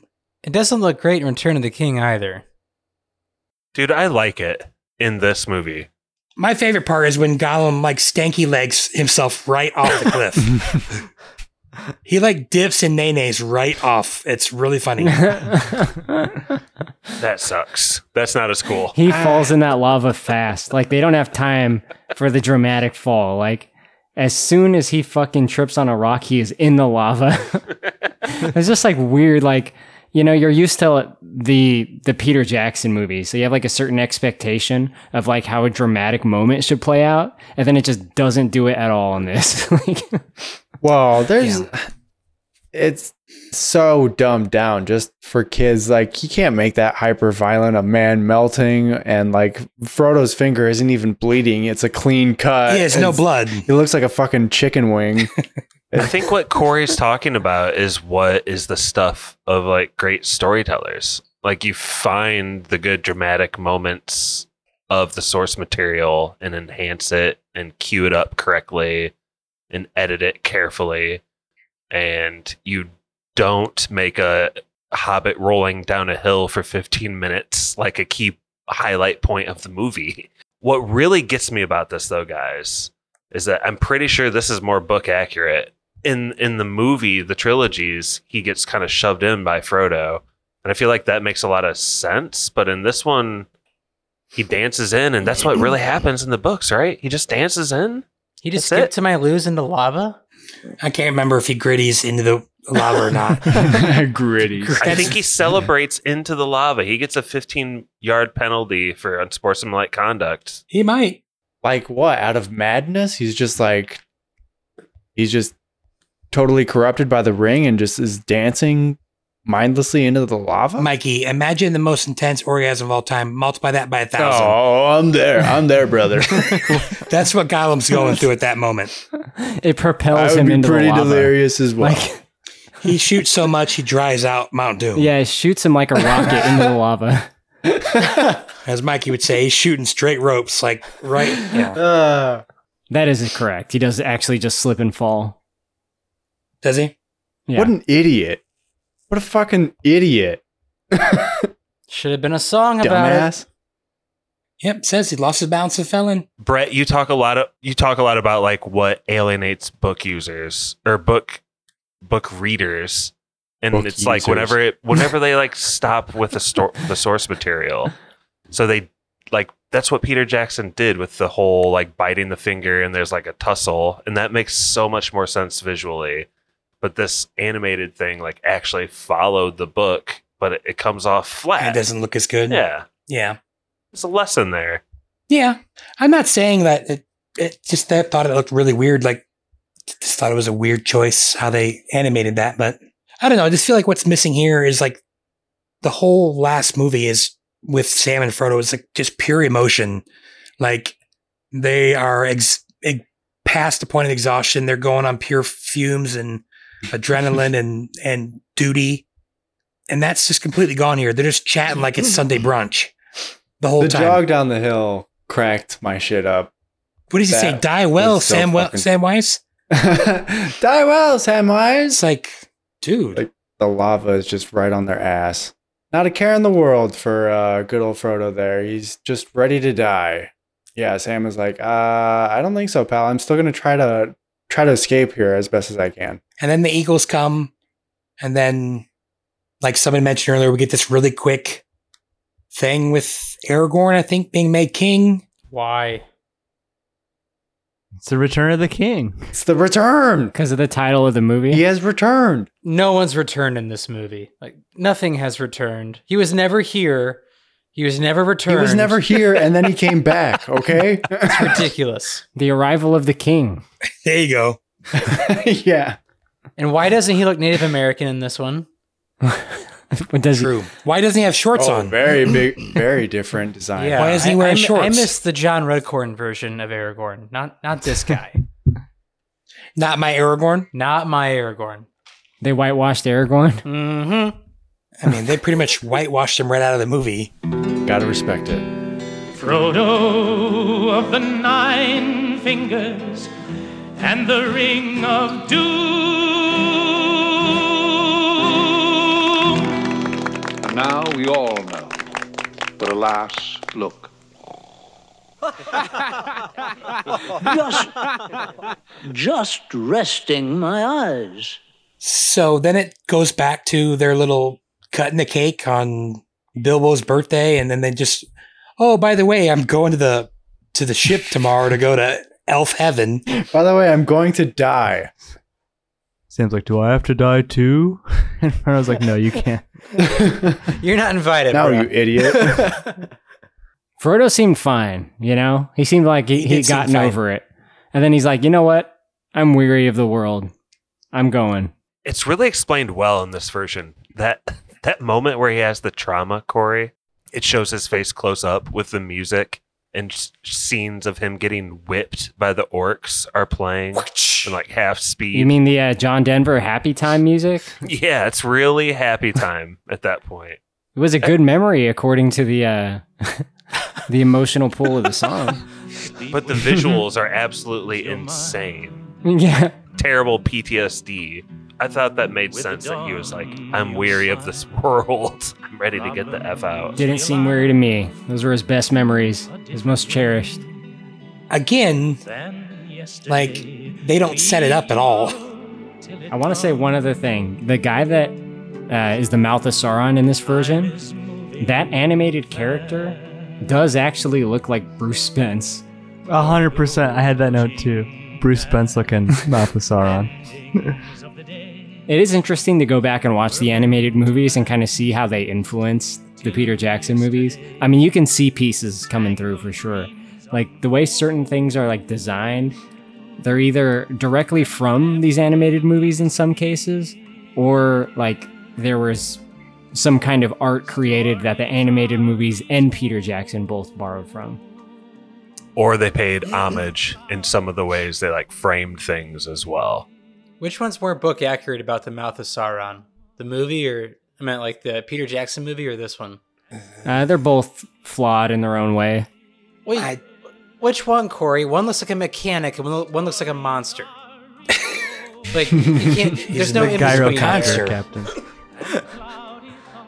Yeah, I mean they they specifically stated in this one he is a dude. He's he's like a like a man of some kind. It's a black black Numenorean. Yeah, he's he's a black man, and he. Uh, That's not what I said. In the other version, like the way Aragorn kills him, obviously that's like the biggest difference Yeah. between like the the true source material, I'd say. Um, but you know, it's a lot more drawn out. There's a lot more people there, like in the Peter Jackson one compared to this one. So it, there's differences in both. But nothing really is like fleshed out in this one at all. You know, the animated version is so condensed, and the things that they spend time on are still just a fraction of the source material. That's always going to be the case, though. We've kind of gotten to the end, so why don't we do some more, some last minute final thoughts, and then when that's done, we can go right into yes or no's. Again, I don't have trivia tonight. I don't know why I'm saying again so much. I apologize, but um, anybody have any thoughts? Final thoughts? I'm in pure agreement with Pap. I don't think um, "When There's a Whip, There's a Way" was written for this movie. It's too good. Doesn't fit. It's too good, and it fits just enough, and it's such an outlier. No way in Hades someone was commissioned to write that song for this movie. Musically, it's nothing like anything else in the movie, right? And, and that's like No. the only way you can make this work. It's because the fucking John Denver folk just wears you down so much in this. Like, if they would have had even like a little bit of variation in like styles of music, that would have helped a lot. Like when you hear something that's different, it's like, oh, this is so nice. It's not like what I've been listening to for the last hour or so. I also had the pronunciations, Brett, Minas Tirith. Yeah, there was a lot of bad ones. Pretty lazy, I would I would say. But did they have any way of knowing at the time? You know what I mean? No, Like- probably not. Well, I mean, I mean, his son was still alive, who knew everything about it. Yeah, but then you'd have to like but write yeah, him a they weren't really uh, loving each other, I guess. So They're just covering their bases without the rights. I don't know. I, they probably did the best they could. I think the only way that if there's a whip, there's a way song works is if they commission someone and he like method acted in his mind what it was like to be an orc for like three months. And he like came up with this song, like, man, I feel like the orcs don't really have that much control of their life, man. And like if they could really like he got deep into it and he wrote a hell song for us and you guys should appreciate it. I mean, he wrote a song. We've been praising. This is the only thing we've been praising the whole night is the song. Well, I feel like Stevie was just undercut. He was just undercutting it, saying like, "Oh, no, it's not I'm not undercutting it. I'm just saying, if you put this song at the beginning of like a Starsky, Starsky and Hutch um, song or uh, show, um, or even like Serpico, it makes sense. That's all I'm saying. Yeah, why is the why is the guitar so funky? There's like such a There's funky that wiki wacka guitar in bass riff Yeah, or something. so much is going on. Another thing we didn't talk about the mouth of Sauron while we're on final thoughts, Brett, is Bruce Spence is talking mad shit to our non-Native American animated Aragorn. and he's like, you know, you're no king, like you're just a man, like this rabble doesn't make you a king, blah blah blah. And Aragorn's witty retort to this is, "We shall see." yeah, no, that was so. I'm so One glad of the strangest you said that. deliveries He I've fucking sucks. ever heard in I a hate movie. him. We shall see. I hate this guy. We shall see.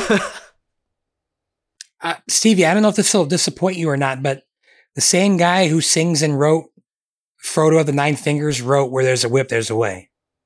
Really? Yeah, and he wrote the song that, like, the one that, like, it goes on and on. Does that disappoint you? Not at all. I'm just I'm blown away by it because it makes no sense to me. But again, he doesn't sing Like, it. I, I understand. I understand. like, genius. wanting to like, you know, branch out from you know styles of music and stylistically and stuff, but like going from you know soft folk ballads about short people with hairy feet to you know 70s detective drama it's really strange He wrote uh, Frodo of the Nine Fingers, Where There's a Whip, There's a Way, The End of the Ring, and Roads Go Ever, Ever On. And he obviously sang probably the other three songs, but, you know, the orcs were the real singers, the heroes oh yeah on Where There's a Whip, There's a Way. Corey, I want to get really like s- specific on this though, because you love Nightmare Before Christmas, and you're such an adamant like defender of the songs. Like, what specifically makes that musical exposition good and this musical exposition bad? If you had to put a word on it, Talent. the word would be the word. talent. that's fantastic Raw talent. Uh, Nightmare Before Christmas, in terms of like the expositional storytelling, that's just something that's inherent to musicals, right? So that that's that's something that existed before Tim Burton's The Nightmare Before Christmas. But in that movie, the dialogue isn't too heavy in between the uh, the songs. So the Mm. songs do a lot of the heavy lifting, right? The songs are telling us things and they're and they're interesting and there's a lot of uh, you know, there's beautiful animation during them and there's a lot of like kinetic energy during them. There's a lot of like movements and it's it comes together in a way that this doesn't. And this one is very repetitive, right? So you get a lot of the same kind of like dialogue, too much time spent on a scene, and then a transitional song, and then kind of like where does it go to next? And then a transitional song. It's a little bit repetitive. The songs just aren't as good, in my opinion. Uh, I don't really know how to like put a word on that, but you know, comparatively one song to another, I just I find the Nightmare Before Christmas more pleasing to the ear. In addition to that, Stevie, what's better? This is Halloween brave. or Where There's a Whip, There's a Way? Oh, this is Halloween. That's not even close. Okay, I figured. What about what's this? What's this? Well, I mean, it's kind of like you know Corey was really hitting on it too. A great musical will push a story forward with its music and not describe the story with its music, which is what this movie does in a fantastic way. You know, I'm pretty sure there were scenes of that guy just going, and Frodo bent down because he was tired and alone. and that's what we get. So, yeah. Oh, that's good. Anybody else? That was a good question. Yeah, quick note. Galadriel's file, it sounds like a like a 60s computer. It sounds very strange. it like creates like static electricity or something or TV static. It brings TV static into the real world and it makes a bunch of Oh. uh, pre-Star Is- Wars sci-fi noises.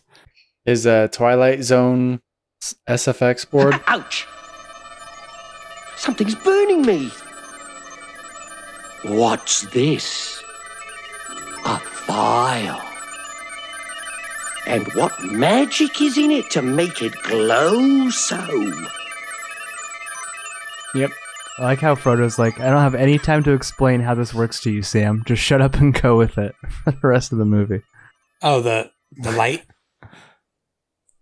Yeah, because Sam's like, Yes. why does this work? And Frodo's like, don't worry about it. I can't tell you. Just keep going. That was in uh, a previous movie that we can't talk about.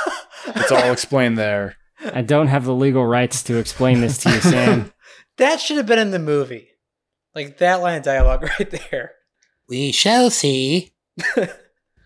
Anybody else? Let us. Let's go opposite way. Let's go west to east. Give us a yes or no. Corey? Hello, Corey. Kylo Ren memes. The movie is a no. I think Lord of the Rings, you know, it's it's hard it's hard to separate myself from the uh the Peter Jackson movies because it was my first exposure to Lord of the Rings. I saw The Fellowship of the Ring in theaters and I didn't even know that Lord of the Rings was a book series. And I was very surprised when it ended, by the way, because, you know, at the time, sequels were not a guarantee. So I thought that was just the end of the movie, because that's kind of how I was conditioned with movies up to that point. You know, there might be a sequel, but probably not. So anyway, I I'm very much like um in tune with those as like kind of my original source material. Maybe that's the reason I even like those more than the books. The books are more expansive, well beloved. You know, they've stood the test of time. But to me, those movies are the gold standard. So that being said, it's really hard to sit through like what is always going to be like a shittier version of those, right? Like anything that isn't those is a shittier version. I would prefer like something more like Rings of Power in that way, mm-hmm. something where it's like not that story, but it's like vaguely connected. Like that, I'm okay with because you know in my mind I can kind of like connect the dots. But if it's the adaptation, to me it's not going to work. So based on that, like it's already going to be a lower than normal vote just because of my inherent bias. Uh, but that aside, even this this is just not very good. It's not very engaging. The story is convoluted as a standalone movie. I assume voice acting is up and down. Animation is up and down. The songs get annoying and repetitive, and uh, I just don't really like it. Okay. We shall see what everyone else thinks. Um, Mikey? Uh, it's de- it's a definite no. Um, just uh, it was a slog to get through. It's just I don't know, clearly edited or something to be slowed down to fit 90 minutes, and the dialogue is way too slow for me. So I watched it a little bit faster just to get through it. Some of those songs are catchy, but they're not great songs. I will give it credit for like uh, the the setting design and uh, especially like around Mount Doom and through the caves and stuff. I thought looked especially cool, but I just the character design is so bad for so many of the characters that are especially the main characters. Frodo and Sam look just so goofy. Uh, can't really get behind them. just not very strong storytelling wise either. So it's a definite no. Just it's a really tough 90 minute watch. Just a real slog of a movie. And there's much better Lord of the Rings stuff out there. Hearing Mikey say it's a really tough 90 minute watch, if you know Mikey, that's saying something. Because 90 minutes to him is the perfect movie. It's not too long. So Should if it be. like, did it seem like a lot longer than 90 minutes to you? Yeah. I, Oh, uh, you sped it. You sped watched it, right? You speed watched I it. I don't know. And then, yeah, and then there's clearly the parts of the movie where you see that, oh, we're just grabbing clips from The Hobbit or Yeah. something. Like, we didn't even animate this. We just got to fill up, we just got to fill some space. We got five minutes to, to fill here. So, just, just really lazy, I guess, is what I would say. Stevie? Yeah. Um, Come on, baby. I'm happy. Come on now. I'm happy I watched it. Yeah. Um, oh yeah. I'm happy that it exists. Woo! In Yeah. the crazy way that it does. Let's go. Not gonna lie, I love hearing when there's a whip. Dun, dun, and you dun, hear dun. that whoosh in between it. Oh, it's great. That's just fan fucking tastic. That being said, Um, man, Lord of the Rings is my favorite group of movies or trilogy of all time. It's not even close. Like those are, I mean, God, I watch those things, you know, in one setting every year. Um, on that note, this is one of the strangest movies I've ever seen in my life compared to like the source context and you know all the media that's been out before and around it. Uh, this is a hard fucking no. Um, yes, this movie sucks. Um, but that doesn't mean I won't play when there's a whip, there's a way. You know, driving on the way into work, or if I hear it, I'm gonna start you know tapping my foot. It's just a jam. But other than that, I hate, hate, hate the story in this movie so much. Um, parts that were unique to this movie just aren't all that much fun to watch, especially Sam going Super Saiyan mode for five to ten minutes. It was really strange.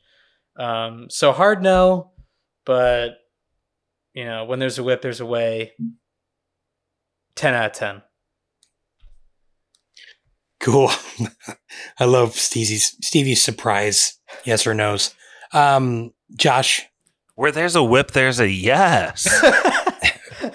we all love the source material of this, and this is just like a different perspective of it. I love it. I put forth my arguments pretty aggressively during the course of this entire pod, so it's just a yes. but to all you spoiler men and everyone listening, a good life awaits you back in the Shire. Plump Hobbit wives, good Hobbit meals, long leisurely smoking of good Hobbit pipes. Mm-hmm. Sweet. Uh, Bap. Yeah, this is gonna be a hard no for. Come for on! no way, Josh. I, here's the thing: it's like, yeah, it's cool to see a different interpretation of Lord of the Rings, and this adaptation wasn't biased by what Peter Jackson like chose to like pick from the books. But that being said, th- this whole project broke down so early in the creative process by like their limitations. And like it- based on their like restrictions of what they were trying to do it could only be so good. And like i'm not seeing, saying that like disney in the 80s could have done any better but you could do a movie for children about the basic story of lord of the rings with songs that would be way fucking better than this. Effective punishment movie spencer good choice. Thanks again for your generous donation. Um but this is probably the worst lord of the rings thing like period that's ever been made. It, it's got to be right up there. Hard fucking no. We haven't even watched the Russian Lord of the Rings Oh, thing. Christ. do you think the um beatles who is the director? Kubrick? Co- collaboration would have been better? I feel like that could have been really cool actually now that i see this even like if the songs were good Do you really think that? i think if the s- songs were good Dude, did the Beatles write? Is there if there's a whip? Did the Beatles write it? Way where there's a walrus There's a way. There's submarine. It was written by the fifth Beatle, Glenn Yarbrough. All right, I guess that leaves it to me. Everyone knows me. I have like a 95% yes rate. I pretty much like every movie. That being said, yeah, this is a no. Wow.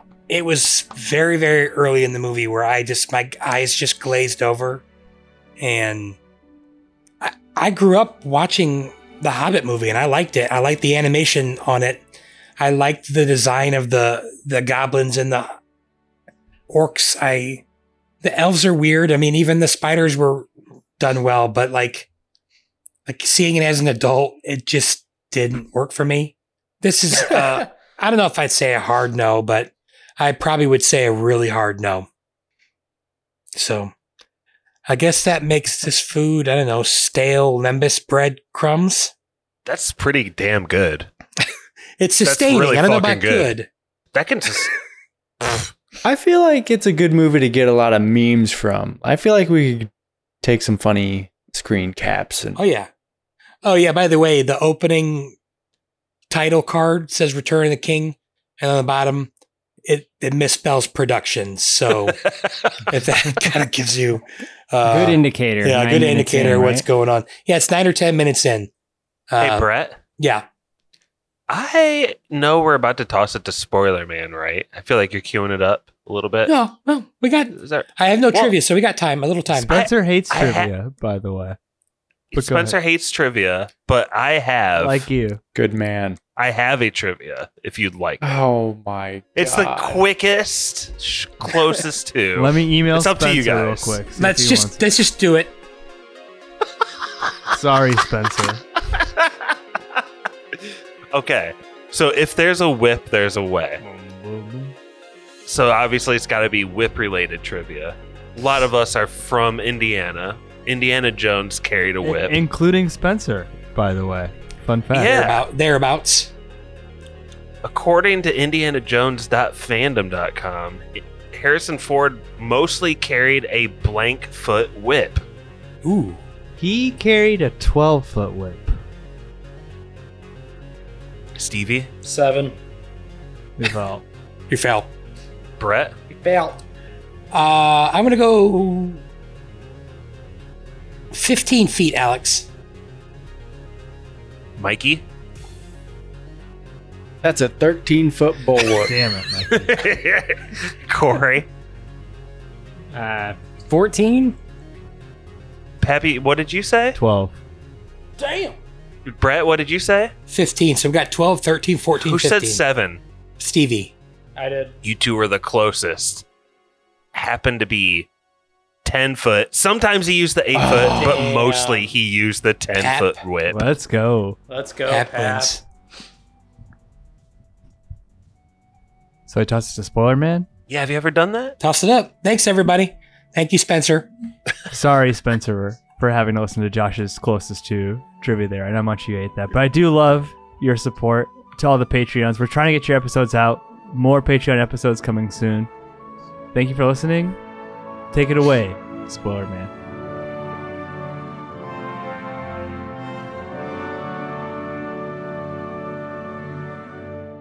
Special thank you to our patrons Druid King, He decided to pursue them into Mordor, across the Gorgoroth Plateau, and to the very bastion of Sauron himself, the Dark Tower of Barad-dûr. Matt Troll, I'll get to you somehow. Brother Brian, Ah, you know the gates to the land of Mordor and your Dark Lord Sauron. Nick, Plain hobbit sense. the Meg, How can I kill such a pitiful and cringing abomination? David, This war's without final hope. Nurse Stacy, We shall see. Come forth! the Wolf, Come forth! Barky 420, You will return with us tomorrow to Hobbiton. Davy Kerr, We cannot be parted. Total Movie Recall, Oh, curse you, you stinking thing! PK, Good friend, Savior of all we hold precious, Of course thou might join us. Spencer. The ring is destroyed in the fires where it was wrought. At last, the ring exists no more.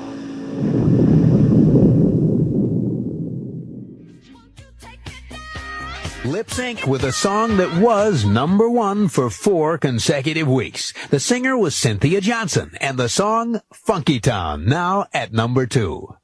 And now we're up to the new number one song in America. But first, let's take a look at the tops of the other Billboard charts. At number one on the country chart is Trying to Love Two Women by the Oak Ridge Boys. At number one on the soul chart is Take Your Time by the SOS Band.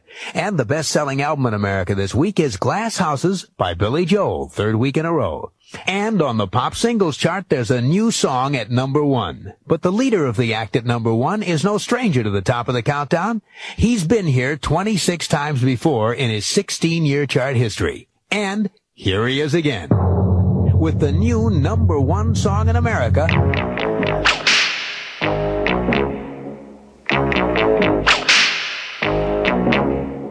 Where there's a whip, there's a way. Where there's a whip, there's a way.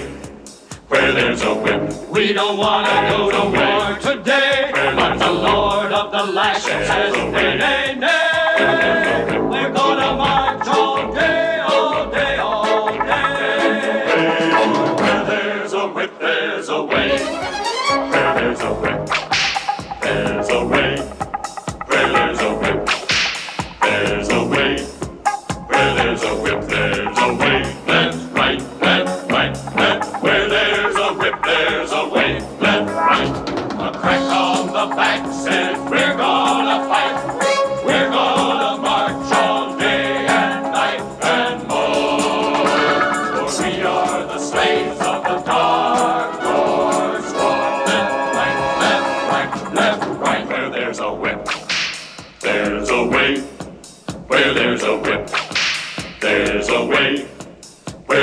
whip, We don't want to go to war today, but the Lord of the Lash says, nay, nay, nay. We're gonna march all day, all day, all day. where there's a whip, there's a way. Left, right, left, right, left, right, left. Dude, you guys got to listen to Where There's a Whip, There's a Way at one point, too. It'll change your life. I swear. I'm telling you, you can't get to 1.2. It goes from 1.18 to 1.23. do- Are What you the on hell are you VLC? Yes. Are you on VLC? Playback, oh. playback speed. yeah. These are some steady hands. Do fine. okay, oh. whatever. All right. That was spoilers.